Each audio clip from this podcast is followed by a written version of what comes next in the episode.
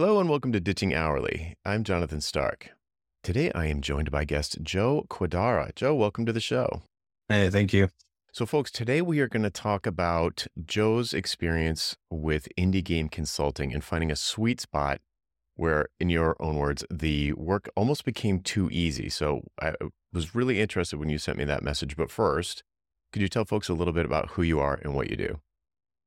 Yeah, uh, maybe the short version is, let's see, it's been twenty plus years of making video games. I was in college for uh, graphic design and electronic music. And then it turned out that I realized video games as a career while I was in college. I was playing video games in the arcade, met some game designers and asked them how they got started, and they all said it was Q A, or quality assurance, aka testing.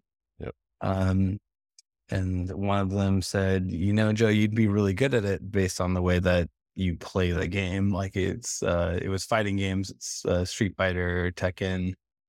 And there were things that I was doing in the game that really had nothing to do with winning. They had everything to do with breaking the game and turning the character the wrong direction, and fighting away from the other players and just, just doing wacky things. And, um, yeah, I, I like, I already had done a lot of three D work in three D S Max in high school and Illustrator and, and in high school. And then when I was in college, I was looking for, uh, access to these, like they had Silicon Graphics machines. So this was like ninety-eight, ninety-nine, mm-hmm. two thousand. And it was so funny. They, they, I remember peeking in through the doors of the classroom of this is, this would be third year classes and, uh, into this program. And they were literally just like writing their names in, uh, just typing them in some font and then extruding it into three D. And it's like, it was so basic in, t- in terms of what I could already do. Wow.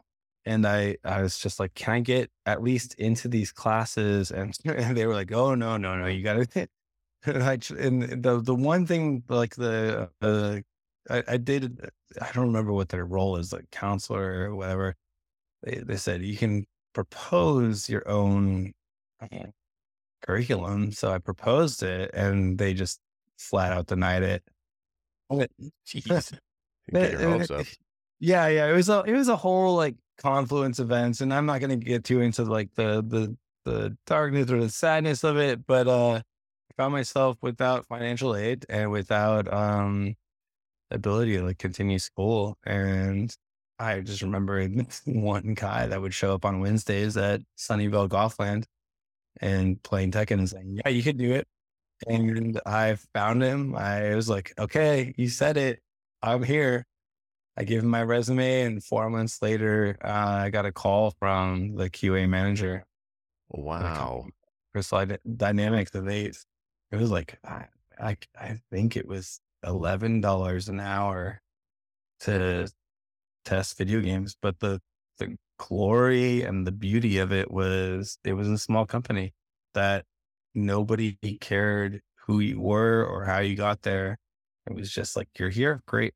Well, what can you do? We always need more work. And they were happy that I knew fighting games and, uh, And eventually I learned how to beat them all in Counter-Strike. So they respected me for that too. So they made me the, the combat and gameplay designer at some point. Wow.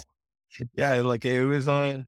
So it was designer, uh, project manager. I, I, one last bit is I, I did make a, uh, Faustian deal with a the producer that was just really good at managing everybody and on time. And I, and he said, be a producer for me and I'll make you a designer later. And I did that, and I'm glad I did because it taught me how to like be efficient with time and think about like when to make decisions and when to make big decisions, like make them early and not make them late. And right. That carried me forward for a long time. Wild. Okay. So that's a, a big timeline. So you said yeah. the, the, it's Rex Rich's story. So like, yeah, it really is. Yeah. Yeah. So, so from the Sunnyvale video game parlor, that was, you said that was like late nineties. And, yeah. and yeah. then, so into when you started to, when you felt like you kind of had the producer role under your belt, like what year would that have been?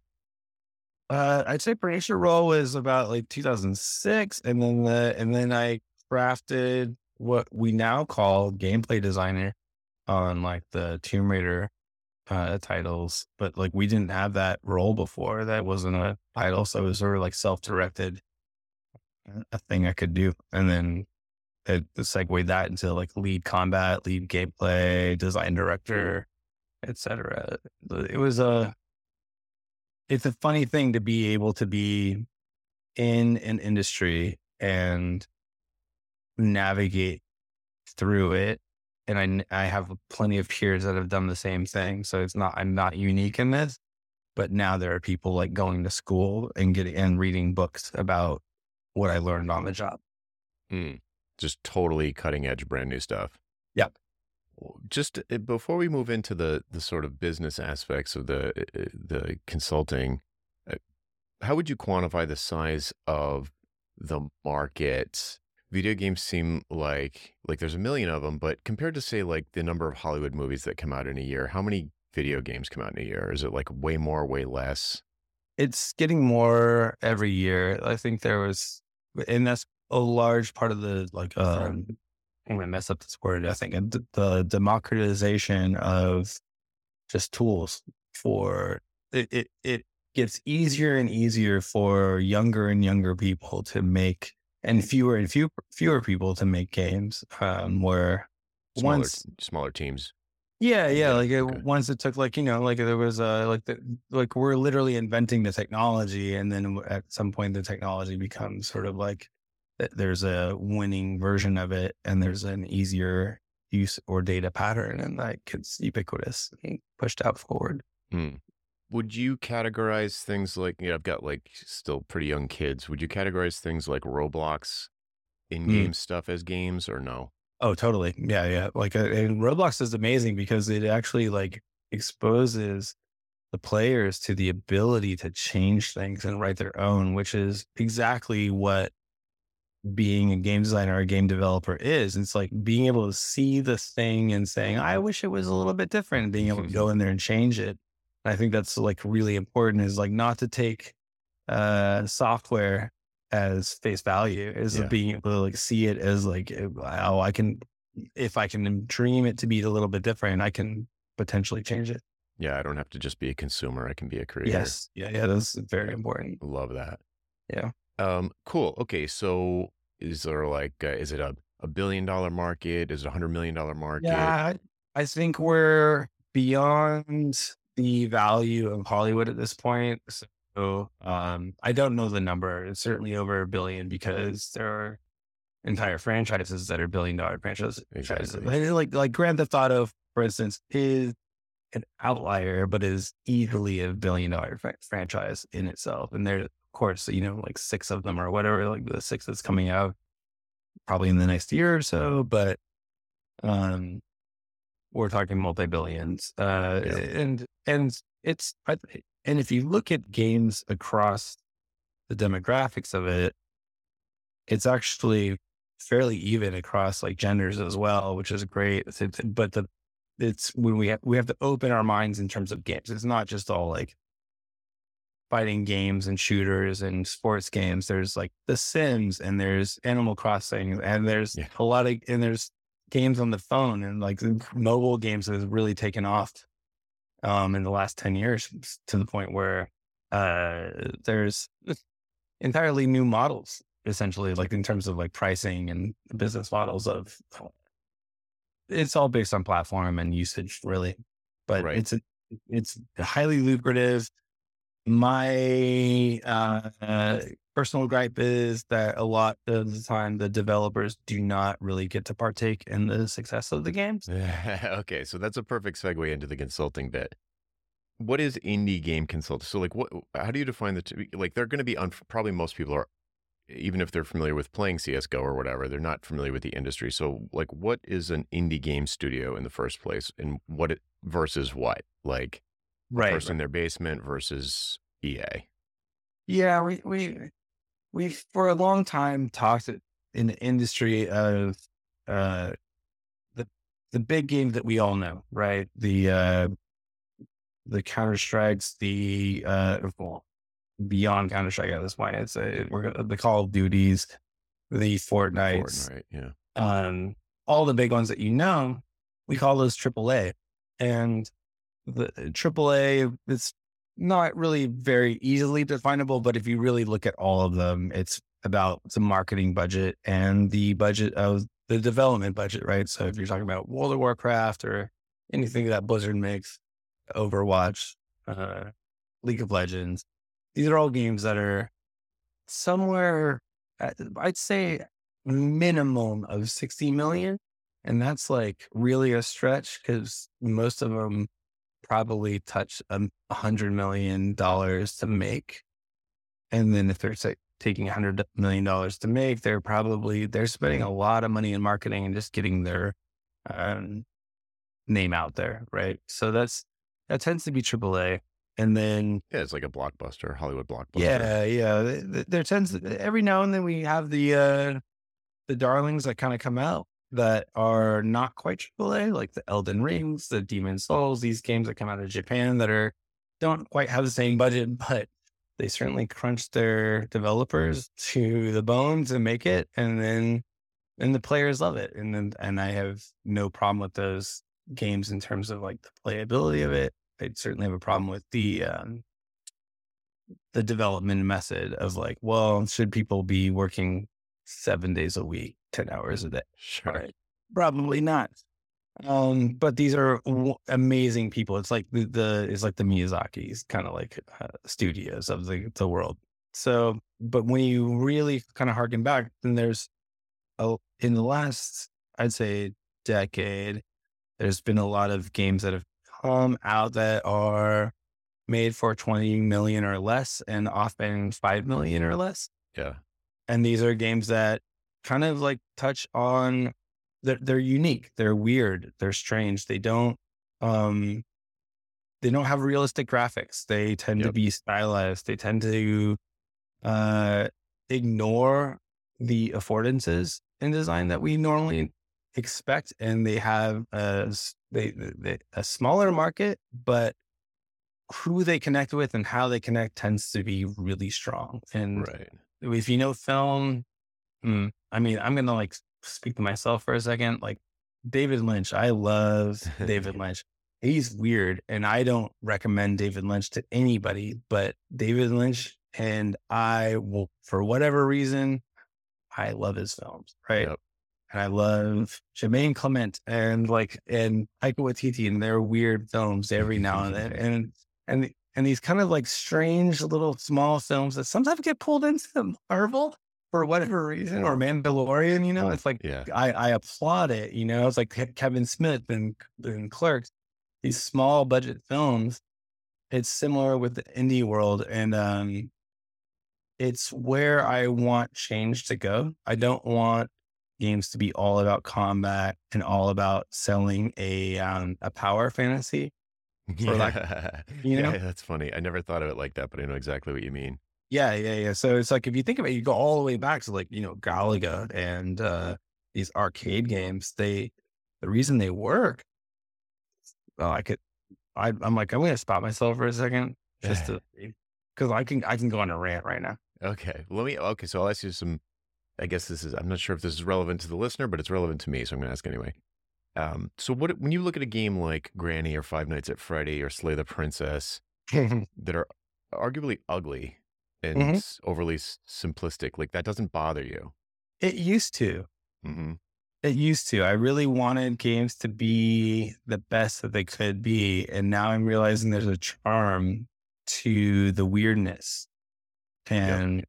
and weirdness is like, Um, and if, and if we love the weird, it'll, uh, if I, there was a moment and there's and actually, you can see it now, even you look at like any game commercial or game trailer, you look for best games of twenty twenty-three or best games of twenty twenty-four on YouTube.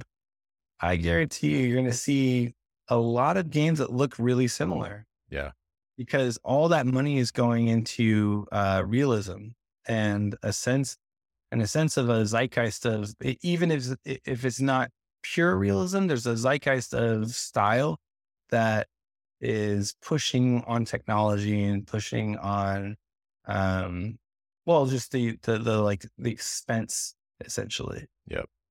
Like much like Avatar or anything else. And, and, and there's a moment where you just sit back and you're like, these games all look the same. And, and then like ten years ago, it was like, they were all desat- like desaturated art and with, uh, and, Uh, Gears of War was the big one, which happened to be Epic Games, which now makes Fortnite, and they sold it off to Microsoft. But the, the point is, like, dirty, gritty uh, textures was the thing in back in the day, and now it's we're moving so far into realism, and um, that if you aren't looking so amazing and and uh, like I hate this word, but filmic, maybe cinematic, yep, then. Then are you really uh, like, is, is your dollar worth it? If you're spending sixty, seventy, eighty dollars plus D L C and battle yeah, pass. As the customer, yeah. Yeah. Then like, are you getting your money's worth really? And that's kind of the question there. And, right. But if you look at indie games, they have to compete on a different scale, because if you compete on realism, then I call it, it's an arms race, and you you just can't compete with these big dogs. Right. So you need to go in the other direction. Almost, and just be like, yeah, we're obviously not playing that game because, like, look at Bendy and the Ink Machine or Little Nightmares or something. It's like Slay the Spire. It's like it, it like it's a it's a beautiful game, but it's weird and it's strange and it's not done by a traditional artist. It's almost outsider art, and but the game is so beautifully crafted. Hmm. What's that one called? Uh, Slay the Spire. So the um, it's like it's a card game. It's like a it's a There's a whole genre now called rogue likes and rogue lights. And it's, it's, uh, you, you will die every time you play. And that's the point. And yeah. the point is, but every time you play, you are earning something that will make your next run, uh, easier or more interesting. Wow. And it's, uh, for indie game developers, it happens to be, uh, an efficient way of making games, because you can keep adding on content as you and and have a live product. Right. So you can kind of build as you lay the tracks in front of the train, so to speak. Yes. It, it and and players don't. It is, uh, if I make a Tomb Raider, I'm doing level one, level two, level three, and there's a sequential narrative. And if I happen to update the game and say, "Oh, hey, you beat the game, or you're in level three," it doesn't matter where you're six months in. I updated the game with this new um, content. A lot of players are just going to see that content and see it's not for me. Maybe I've I'm, I've already I'm already I've already beat the game, or I that will only really affect level two. I'm too far in to make that count. But if the game uh, as a default sort of standard, like the the idea is like I keep playing it over and over, and it's my next. I have more unlocks to earn, you know, it, it kind of works. And so for indie game developers, it's, it's just been like a growing genre. It, it, it, there's, there's a lot of like ways to think about game development, and what works for a small team is completely different for what works for a large team. So somebody that's in your sweet spot in terms of indie game consulting, what does that shop usually look like? It's wild. It's, um, it's, so much smaller than I ever imagined, to be honest. Like these are teams of like five to seven people, and they have a, uh, a Rolodex and kind of like a, which is, I'm sure an outdated term, of course, but like, um, like another ten to twelve people that glom onto the team and become part. But what, a, what's great about the contract nature of these extra people is, they don't feel like they are obligated to be um, full-time employees with uh, with with benefits uh, beyond whatever their contracted sort of work is. And are these usually like? I'm just imagining they're pretty young. Like, are we talking about people in their twenties normally, or not necessarily? I've seen quite a lot of differences. I've seen teams that are working on, with primarily South America.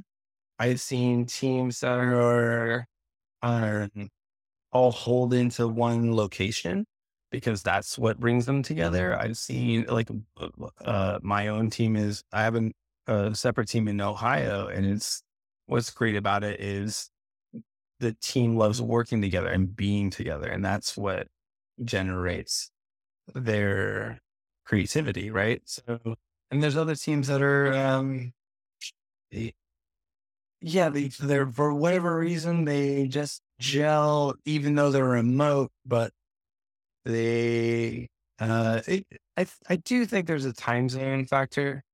They're in the same time zone usually. Um, it's really hard to manage game teams across multiple time zones.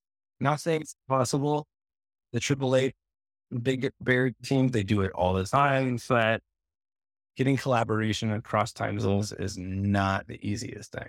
It's very multidisciplinary, so it requires a lot of uh, people coming together and saying, what is the problem? How do we solve it together rather than how do I solve it individually on my own? What do you offer to these these sorts of studios in terms of consulting? Like, what is the issue that they're having? What stage of their business maturity or or artistic maturity are they at? You know, like, have they have they done five games before and then they would need someone like you, or is, is this their first rodeo? Like, what's the what's the problem that they're having that you could you're the best at helping them with? Jonathan, that's such a great question. I uh I'm going to give you a lot of credit on this one. I what used to be a firefighter. Mm-hmm. I used to be called in to a game team that was, say, six months from release. And they had, we'll say, there, there was one in particular that had something like twelve um, boss fight battles to do for their for their game. And their, their, the main thing about their game was combat. Uh, in, in, in game terms, it was third person action. So kind of like a Fortnite kind of thing, right. But, uh, they hadn't done any, any of their boss battles. They had a lot of like levels with enemies, but they needed the, uh, you know, just like the, uh, complex, just moments to just capitalize on each level. And I heard that and I just could not imagine getting that done, because I like in my mind what they wanted to hit was the top level, um again, triple A big budget style boss battles. And and I looked at them and I said, you know, the the God of War team that is known for boss battles, they have teams of, let's say, twelve people up to twenty people that are working for at minimum four months to a year per boss battle. And you want, so crazy.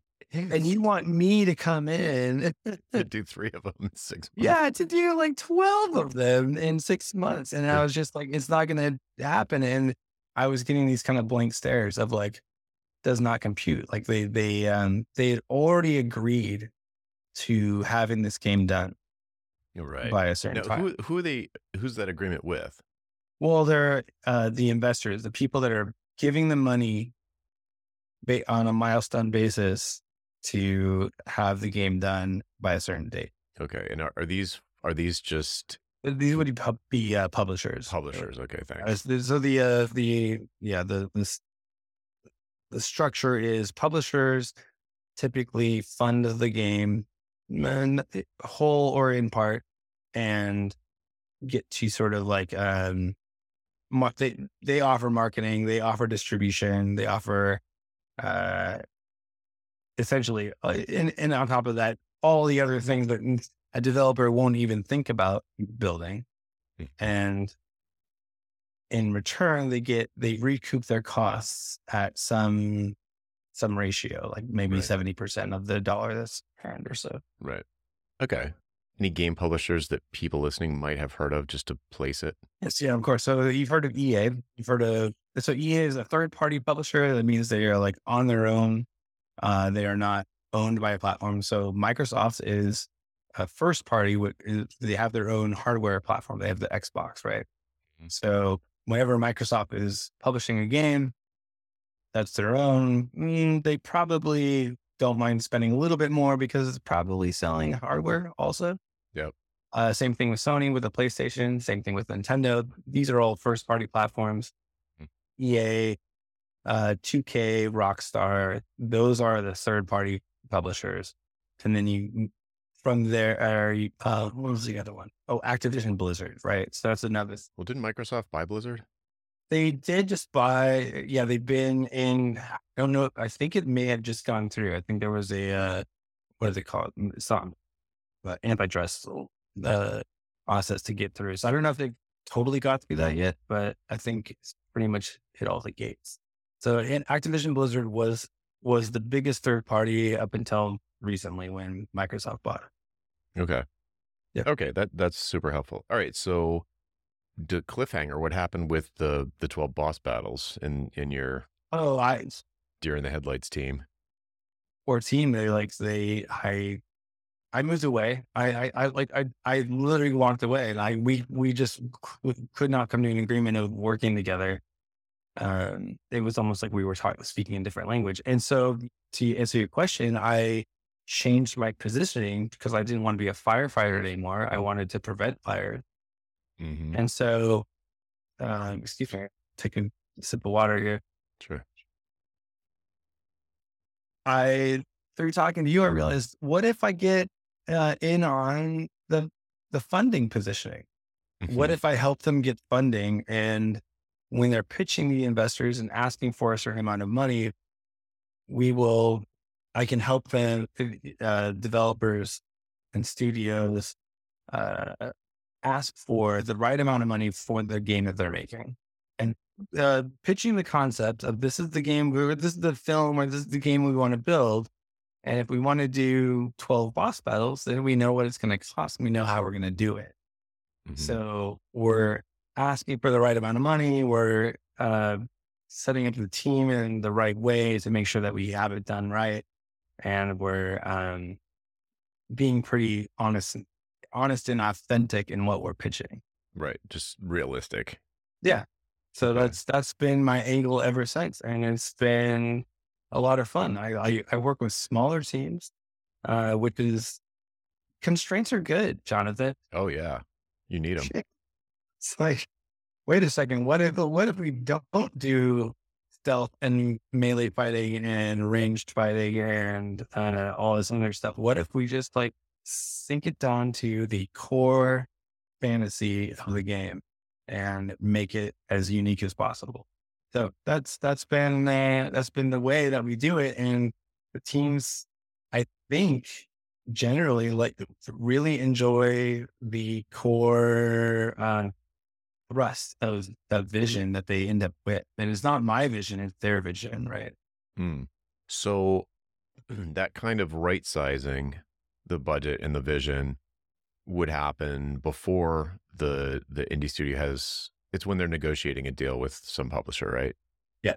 Okay. And then would you hang around to kind of troubleshoot or oversee or or Uh, maybe be a sounding board along the way, or is that the end? It's more like I'm a sounding board. I'm, I'm not, there's no overseeing. By that point, I've set them uh, with their core constraints so well that we kind of just have an ongoing type relationship. And then uh, there's one team, it's, uh, it's, I'll just call them Tim and John right now. Uh, they have a project called The Feast, and they've been working on it for gosh, like I, I feel like it's three years, but they give me updates every few months in terms of like, hey Joe, this is where we're at. This is what we're doing. This is sort of the um, core thrust of our game. And we've identified a publisher that is going to work with us and, and so forth. And uh, I think even right now they're putting together what they call the Joe build of the game. So they can like really update me on where it's gone from where they started. Nice. And so is that a formal relationship, or is that, is that just sort of a, a post client? That's a post client thing that I do. And then once they get funding, I imagine we'll be working together again. And that's kind of the intent of it. Like my, my goal of all of this is to sort of like have a sort of like a, I don't know what the word is, but a, a group of sustainable indie studios that not necessarily are looking at me for advice, but are all sort of working together and sharing their experience with each other. I've had so many studios that I've worked with in, in the more triple A space that have um, shut down catastrophically, where like four hundred people in the Boston, Rhode Island, and Baltimore areas lost oh, their yeah, job. The, I know the Rhode Island story. yeah. And there's and there's not enough um, game companies there to absorb the uh, new, the employees that need hiring, right? So right. that's that's probably it ends up being like three hundred people that kind of, and that's three hundred employees, which represents probably like you know another like a, easily a thousand people that have to move. Yeah. Yeah. It was up and everything. And so it's just, it, it's not a sustainable way to like inflate the, the pitch and the concept to uh, investors and then hire big. And then if it doesn't work, lay off people, especially once people start having families. So a large part of what I'm doing is try to like uh, model a better way of doing it. Interesting. Very interesting. Okay. So what, What is the model that you're using to sort of fund your, whatever your lifestyle is? Like, how are you putting Cheerios in the bowl with this kind of, um, this kind of consulting business? Uh, what was the question? How do I put? Yeah. Like Cheerios in the bowl. Like how, how Cheerios do you, in the bowl. Okay, yeah, yeah. Okay. Yeah. Where's your cash flow come from is the. Yeah. So I was really fortunate because, um, when I made the decision to be a consultant, I was a director at a publisher. So I was part of the funding um, apparatus, and I was able to convince my boss to, well, actually he offered, he said, will you consult, will you work with us on a contract basis as a consultant? And it, it like literally asking me if I would work for him on a contract basis as I'm trying, trying this consulting venture out. Which is amazing because now I've got access to triple A funding, and I I didn't know I wanted to do indie consulting at this time, and but I had my first client essentially, which was my former employer. Yeah, that's actually kind of common. Not not maybe fifty percent of the time, but a lot of folks who get started in consulting, their first client is their past their last employer. It's not not totally rare for people listening like that. If you're still in house, that can be a really nice sort of escape route. I, and yeah, and I don't, I did not expect that from my boss, but I really, um, I thank him very much. And, and even to this day, like it was last year, he's called me twice to like work on a couple of projects. Cool. So I will always work on the larger projects or the people that I have these deeper relationships with. Mm-hmm. Um, Well, at this point now, I, I've really honed it into uh, a two-week evaluation, and I will, I will never make an exception at this point to that two-week evaluation because everybody says what they think they need, and well, I'm not saying they're wrong, but like I have to make sure that I know what I'm getting into before I start pricing things or right. say yes to things. Yep. So I always uh, have a sliding scale based on uh, essentially what I perceive their budget to be. And I'm really good now at this point at understanding, uh, figuring out what their budget might be. And indie games are not big. They're like, a, like I said, five million or less. They're like usually like two million or less. So they don't got a whole lot of money, but I'll say, here's what it is. I'll do a two week evaluation. And in the first week, I will Uh, speak with all your stakeholders. I'll look at all your materials, uh, whether you've got a build of the game or not, or just pitch materials and documents. And then I will have a meeting at the end of the first week with the stakeholders and kind of give you my uh, verbal take on the on the on assessment on, on how things are going. And it's really just kind of like, just see if I'm on the right track. And and maybe there's something we're missing. And this happened a few times where we're like, oh shit, well, we, sorry. we forget, we we forget that, like we forgot to like even show Joe this entire like section of the documents or the game. And I go, oh, okay, great. Cool, I got that. And then at the end of the second week, I've got a written document and it's clean and it's a P D F and it essentially just boils it down to the really big things that they need to be aware of. And there's couple pages of minor things, but I make sure there's, it's usually about three to five really big things that if they're not making these changes, they, uh, they will, the, the reason they call me is for a reason. I don't know what it is, but these five things are, or three to five things are probably are, are, are affecting their, their products. And, and they have to make that, these changes. And I don't need to be there to make these changes. They, this is for them to do. Mm-hmm. And I, I, that's the main thing. And then I, um, go over that with them and come up usually after that, here's a couple offerings that I'll do. And those offerings have evolved into, um, essentially like a, uh, like advisor according to like a milestone. They may have a milestone that they're trying to hit in order to, uh, get their next round of funding, or maybe they've got a, um, specialist kind of gameplay thing that they need to hit, and they don't have the leadership that they need, but they have got somebody interested in working on that space. And so I call it like design mentor. And so I'll work with that person like twice a week, whatever cadence of like development that they do. And it's, let's, let's talk about what you're working on this week. I will give you all the advice that I can in order to make sure that you hit your milestones. And then next week, let's review your work. And it tends to be after three months, whatever like lack of confidence that they had in this sort of junior person, they just, uh, they, they get it. it they call it the Eye of Sauron, right? I, you know what I mean? Yeah. Like that makes sense. It's like in development, there's like so many things that can go wrong. And when like the area of, uh, gameplay that I'm known for, uh, does goes wrong, it's like everybody knows about it, everybody's looking about it, they're trying to fix it, and that's why I get called. And then three months later, they like they they don't worry about it anymore. So they're just like, great, Joe, it's been great, uh we've hit our milestone, everything's good. And uh I've created a relationship with some new designers and animators and programmers, and I don't know that I'm always available for them if they have future questions. Cool. So, so what in, in your message or that, that kind of kicked this off, like what you, you mentioned finding the sweet spot where the work almost becomes too easy. Like, is this uh, an exa- is this the sweet spot? Like this, the Eye of Sauron offering, or the just sort of like giving them a, a clear eyed assessment of where they're currently at and what the challenges are probably going to be getting from where they are to where they want to go.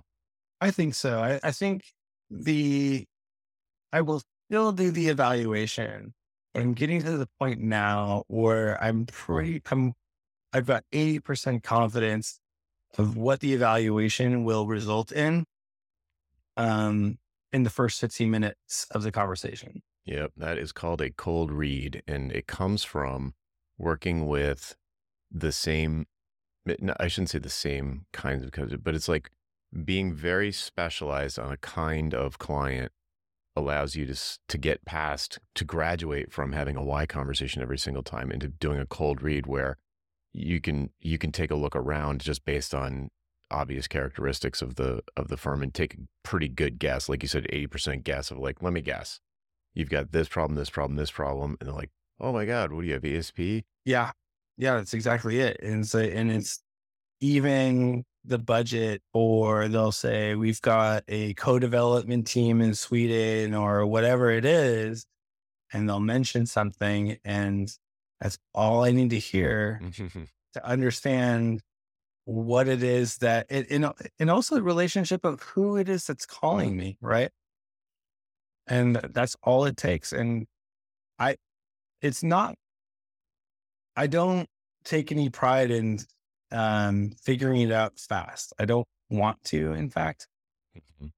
I would rather just be like, okay, I think I know where this is going, but keep it open, because every now and then I'm surprised sure. by yeah. what it is.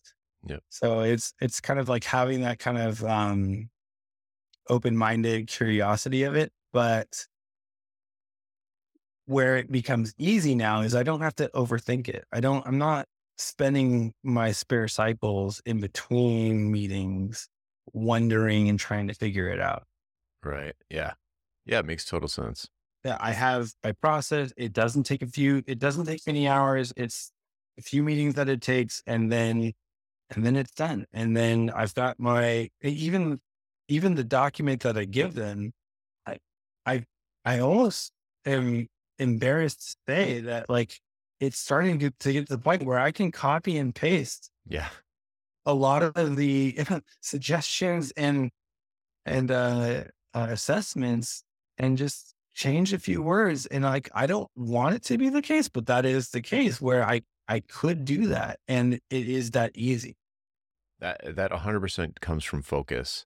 I had the same thing years ago. I, I used to do a similar kind of thing where I would do these roadmaps for freelancers and consultants who wanted, who were, you know, they, they're just like, I don't know what to do. I need someone to tell me what to do. And so I'd interview them, and then I'd write up this big report, and it got longer and longer and longer as I added things to it. And it was, and then over time I was like, there's basically only two versions of this report that I create. Yeah. You know, it's, I'm giving all the same, you know, I ended up turning it into a book. I'm like, it's just, you don't have to, and I canceled the road mapping thing. I'm like, if you're like this, A, B, and C, you're yeah. basically a new freelancer, read yeah. this book, and it's going to be ninety percent of what you need to hear. So, you know, just for the, for the listener, this is purely from focusing, being really specific about who you work with. And over time, you know, you could, I'm not saying you, Joe, but, but you listener can say, oh, I, I've kind of got this dialed. Maybe I'm going to go uh, up in, you know, a size. And so maybe I'm going to start handling bigger clients in the same vertical, or maybe I'm going to go to an adjacent vertical, or maybe I'm going to do something. I'm going to tackle a new area, but using my same process and skills, and create this sort of new, you know, boilerplate is overstating it, but the same sort of product in another vertical. So it's a really, it's not, it, the reason I say that is because it's not really limiting. You can, it doesn't limit you at all. It just makes it easier. You know, it frees up your time and creative energy, just like you said in the message. And you can kind of, you know, you can be pretty confident you're going to hit a double every time you get up to the plate. You know, at least a double. It'd be weird if you struck out. And it's a great feeling to have that sense of a high degree of competence when you walk into a situation like this, having that, the confidence of the competence, kind of hard to say.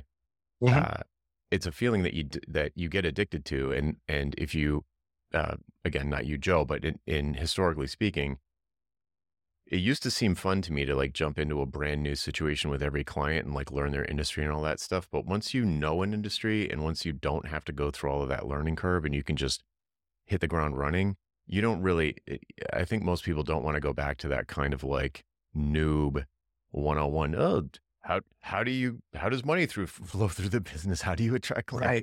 Right. It's right. Like, if you have to ask all of those questions, sometimes, sometimes from a consulting standpoint, it is the case that a client really needs an outsider to bring in fresh eyes. But a lot of times it's not the case. They just need someone who knows their industry, or, um, you know, whatever the thing is about them that, that is unique and can, or not unique, but to their, their space, mm-hmm. and come in and be like, let me guess, you've got these five problems. And they're like, yeah, um, not the fifth one, but the other four. Yeah. And then we've got this other one. It's really, really, it's an example of creating leverage in your business, like an expertise business. That is one way to create leverage, where you don't have to waste a ton of time doing research and getting up to speed. You can just hit the ground running. But super important, I'm glad you called this out. It's super important to keep an open mind, because you don't know everything, and you might be surprised sometimes. Yeah. And, and every, and every time, if I feel like I act like I know it and, uh, say too much too early, I'm probably shooting myself in the foot, because you know, it's like there's yeah. there's just some there's some nuance there that's a little bit like unspoken. Like, the, whoever calls me, maybe it's sometimes it's like I've dealt with companies that have uh, three partners, you know, and and the dynamic of the three partners is such that there are things that can't be said in the presence of the three. Uh-huh. Like come out over the course of my evaluation. Right. Yeah. And, and for whatever, and, and I have an ability because be, by not saying anything early, I'm able to say it later and it be more effective. Totally. Yeah. Yeah.